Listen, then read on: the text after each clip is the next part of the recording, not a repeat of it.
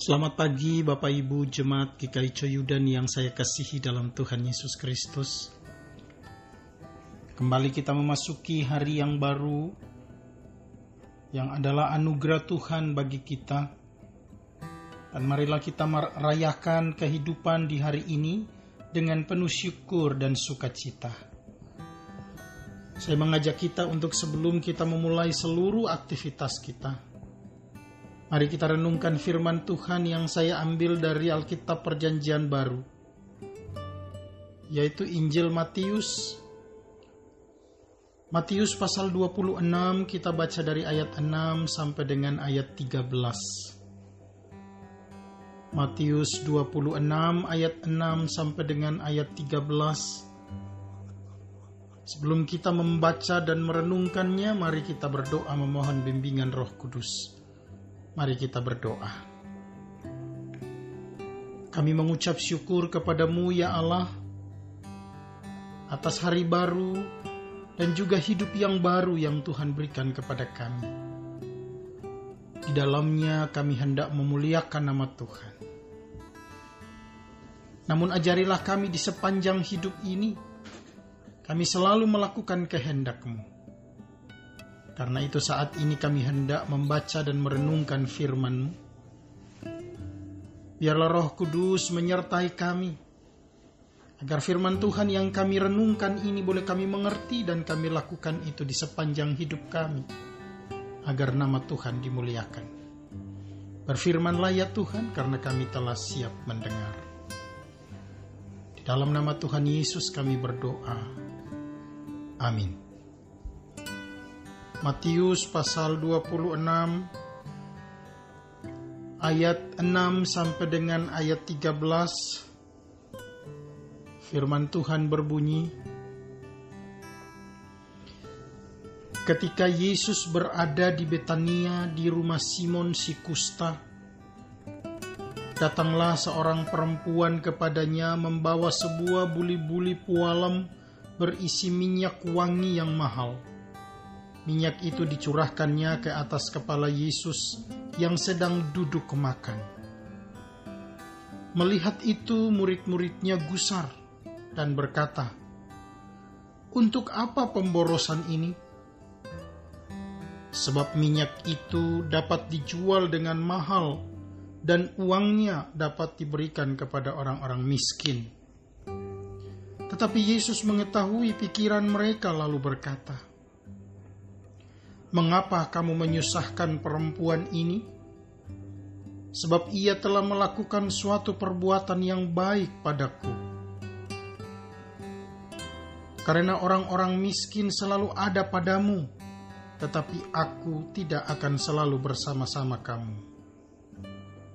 Sebab dengan mencurahkan minyak itu ke tubuhku, ia membuat suatu persiapan untuk penguburanku. Aku berkata kepadamu, sesungguhnya di mana saja Injil ini diberitakan di seluruh dunia, apa yang dilakukannya ini akan disebut juga untuk mengingat Dia. Demikianlah Injil Yesus Kristus. Haleluya. Bapak Ibu yang saya kasihi, tema renungan harian GKI Coyudan hari ini adalah keluarga sebagai hati Injil. Saudaraku yang terkasih, adalah tepat jika dikatakan bahwa keluarga adalah hatinya Injil. Keluarga menjadi pusat di mana Injil itu berdetak, hidup, dan dihidupi. Injil pertama kali dihadirkan melalui keluarga Yusuf dan Maria, lalu menyebar menjadi kabar kesukaan bagi dunia. Yesus sang kabar sukacita atau Injil itu juga bergerak melayani dan memulihkan keluarga-keluarga agar melalui keluargalah keselamatan dan sukacita boleh terus disalur sebarkan. Yesus bukanlah seorang guru yang bertapa di tempat-tempat sunyi atau imam yang mendiami bait suci. Yesus adalah Injil yang berjalan menjumpai orang-orang pinggiran dan masuk ke rumah-rumah untuk menjadikan rumah tangga sebagai tempat ibadah dan menjadi pusat kegerakan Injil. Saat ia menjumpai Sakeus pemungut cukai yang dibenci banyak orang, Yesus pun berkata, Sakeus, segeralah turun, sebab hari ini aku harus menumpang di rumahmu. Lalu Sakeus segera turun dan menerima Yesus dengan sukacita. Dan ketika semua orang yang melihat hal itu bersungut-sungut, ia menumpang di rumah orang berdosa. Yesus menjawab, "Hari ini telah terjadi keselamatan kepada rumah ini, karena orang ini pun anak Abraham. Sebab Anak Manusia datang untuk mencari dan menyelamatkan yang hilang." Bapak Ibu dapat melihat ini di dalam Lukas pasal 19 ayat 5 sampai 7 dan ayat 9 sampai 10. Luar biasa bukan? Dan kisah-kisah pengajaran Yesus di dalam keluarga tidak hanya terjadi sekali, melainkan berulang-ulang kali, seperti di rumah Simon, Marta, dan Maria, bahkan di rumah orang-orang Farisi juga. Nah, bacaan kita ini adalah salah satu contoh bagaimana Tuhan Yesus masuk di rumah Simon si kusta di Betania. Yesus tidak memilih rumah orang-orang yang kaya saja sebagai tempat singgahnya atau orang yang dekat dengan dirinya seperti Marta dan Maria. Tetapi Yesus adalah Injil bagi semua keluarga. Yesus ada di rumah Simon bukan sekedar untuk jalan-jalan, main, dan makan saja, melainkan untuk memberikan pengajaran apa arti hidup, berbagi, dan prioritas hidup yang bernilai ilahi. Saat Yesus sedang makan dan berbincang dengan Simon, yang sangat bersyukur karena dipulihkan dan ditahirkan keluarganya. Tiba-tiba masuklah seorang perempuan dengan membawa buli-buli pualam berisi minyak narwastu yang sangat mahal harganya. Setelah dibuka tutupnya, kemudian dicurahkannya minyak itu ke kepala Yesus Sontak saja para muridnya protes dan menganggap itu suatu tindakan pemborosan.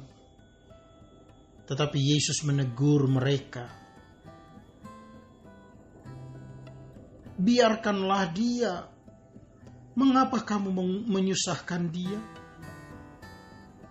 Ia telah melakukan suatu perbuatan yang baik padaku. Karena orang-orang miskin selalu ada padamu dan kamu dapat menolong mereka bila mana kamu menghendakinya. Tetapi aku tidak akan selalu bersama-sama kamu. Saudaraku yang saya kasihi, keluarga itu begitu penting di mana Tuhan dan pelayanan Tuhan menjadi prioritas. Ia senang apabila diundang masuk dalam keluarga bukan hanya untuk makan sebagai tanda menghormatinya, melainkan dan terutama untuk memberikan pengajaran, teguran, dan pemulihan bagi keluarga kita. Saat kita ingin bersyukur dan memuliakan Dia dengan pujian dan penghormatan seperti perempuan yang mengurapi kepala Yesus dengan minyak yang mahal. Lakukan saja itu, sebab hal itu adalah simbol bahwa kita sedang merajakannya. Dan hal itu kita lakukan sambil mengangkat pula bahwa hati kita hanya kepada Yesus. Dan juga mengingat pula bahwa orang-orang miskin akan senantiasa ada di antara kita. Hati Yesus juga ada bersama dengan mereka. Karena itu kunjungi dan sapa mereka. Sapa dan muliakan mereka juga sebagaimana kita ingin lakukan bagi Tuhan Yesus. Bapak Ibu yang saya kasihi, intinya adalah saat Yesus diundang masuk dalam rumah kita, maka pastikan bahwa sesuatu yang penting terjadi di dalamnya. Si lumpuh, si kusta, si pendosa, si pemungut cukai, si munafik, si kafir, semuanya itu harus mengalami pemulihannya. Itulah hati Injil, itulah tugas panggilan kita sebagai keluarga Tuhan. Karena Tuhan Yesus menyertai kita di setiap langkah hidup kita. Terpujilah nama Tuhan Yesus. Amin. Mari kita satu di dalam doa. Bapa kami yang ada di surga, terpujilah namamu. Karena hari ini kau boleh izinkan kami untuk merayakan kehidupan yang engkau anugerahkan kepada kami. Engkau libatkan kami di dalam setiap rencanamu yang mulia hari ini. Karena itu biarlah kami kerjakan semua bagian kami di dalam takut akan Tuhan dan memuliakan namamu. Kami berdoa untuk pemerintah kami. Tuhan pakai mereka sebagai alat di tanganmu untuk memuliakan engkau. Kami juga berdoa untuk semua medis di mana pun mereka bekerja. Tuhan lindungi mereka dan pakailah mereka sebagai alat di tanganmu untuk mengatasi penyebaran COVID-19 ini. Tuhan juga menyertai saudara-saudara kami yang sakit. Di mana pun mereka dirawat, Tuhan hadir, lawat mereka dan sembuhkanlah mereka. Tuhan berkati gereja kami GKI Coyudan dalam penata layanannya.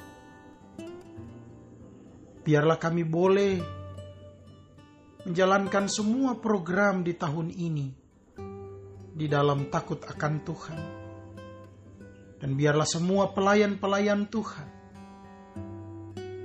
mengerjakan tugas masing-masing untuk memuliakan nama Tuhan. Berkatilah jemaatmu dalam setiap pergumulan kami masing-masing. Dalam pekerjaan kami, dalam usaha kami, bahkan di dalam setiap pergumulan kami. Kami mohon Tuhan yang selalu menyertai kami. Terima kasih ya Allah, kami mau serahkan kehidupan kami di sepanjang hari ini ke dalam tangan pengasihanmu. Di dalam nama Tuhan Yesus, Kristus Juru Selamat kami, kami berdoa dan mengucap syukur. Amin.